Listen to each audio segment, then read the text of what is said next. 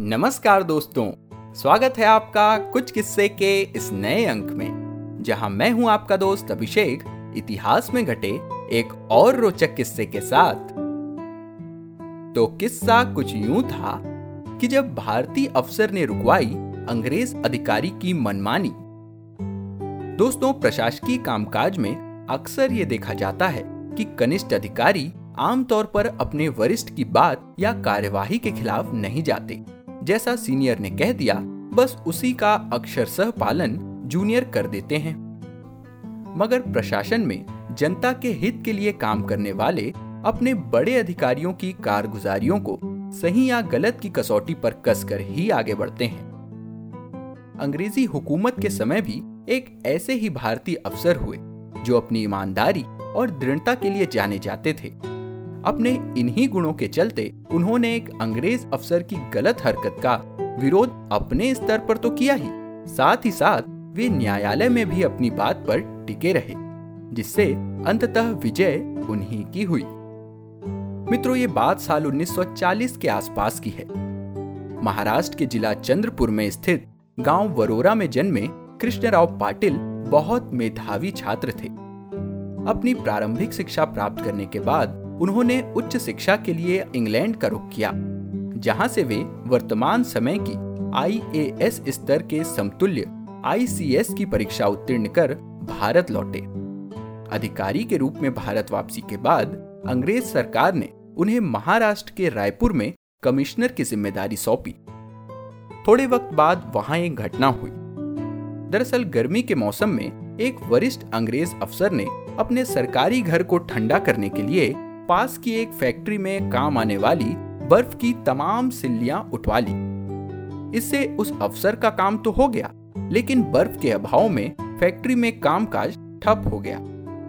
एक दो मर्तबा ऐसा होता तो बात आई गई हो जाती, पर उस अफसर ने तो इसे नियमित करने का तुगलकी फरमान ही सुना दिया। सरकारी घर पर सिल्लियाँ पहुँचने का यह सिलसिला कई दिनों तक चला, लिहाजा फैक्ट्री का काम ठप पड़ने से मजदूर बेरोजगार होने लगे। इससे परेशान होकर आखिरकार फैक्ट्री मालिक ने हिम्मत जुटाई और इसकी शिकायत कमिश्नर कृष्णराव पाटिल से की। फिर भी उसे पाटिल से कार्यवाही की कुछ खास उम्मीद नहीं थी, क्योंकि वो अंग्रेज़ आर्मी में उच्च पद पर पदस्थ था। लेकिन फैक्ट्री मालिक की नाउम्मीदी के उलट कमिश्नर ने कड़ाई से बर्फ़ की अगली खेप अफसर के कंपार्टमेंट जाने से रोकी और फैक्ट्री पहुंचवाई। नतीजतन वो अंग्रेज़ अफसर तिलमिला उठा और पाटिल को सबक सिखाने की ठान बैठा। मगर कृष्णराव पाटिल भी अपनी धुन के एकदम पक्के थे। वे ये मामला न्यायालय तक ले गए और वहाँ जोरदार तर्क रखे, जिससे अंततः कोर्ट ने उस अंग्रेज़ अफसर के काम को गलत ठहराया, उसे जमकर फटकार लगाई और पाटिल के हिम्मत की सराहना की। दोस्तों, अंग्रेज़ी हुकूमत के समय घटे ऐसे ही किस्से आप सुनते रहेंगे हमारे साथ, और वो भी एक नए और आसान प्लेटफॉर्म पर। जी हाँ अब आप इतिहास के इन किस्सों को प्रमुख पॉडकास्ट प्लेटफॉर्म्स के अलावा यूट्यूब के माध्यम से भी सुन सकेंगे। हमारा यूट्यूब चैनल है कुछ किस्से। के यू सी डबल एच के आई डबल एस ई जिसका लिंक आपको नीचे कमेंट बॉक्स में मिल जाएगा। तो अगर आपको पिछले किस्से सुनने हो तो यहाँ वो सब आसानी से मिल जाएँगे। और अगर वे आपको पसंद आए तो उन्हें अपने यारों दोस्तों के साथ ज़रूर शेयर करें। अपनी प्रतिक्रियाएँ और विचार हमें कमेंट्स के ज़रिए बताएँ, और अगर इसी तरह के और भी रोचक किस्से आप सुनना चाहते हैं तो हमारे चैनल कुछ किस्से को फॉलो या सब्सक्राइब करें और नोटिफिकेशन ज़रूर ऑन कर लें।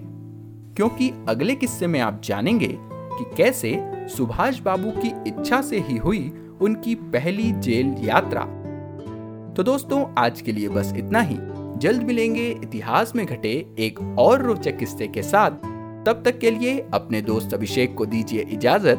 नमस्कार, जय हिंद।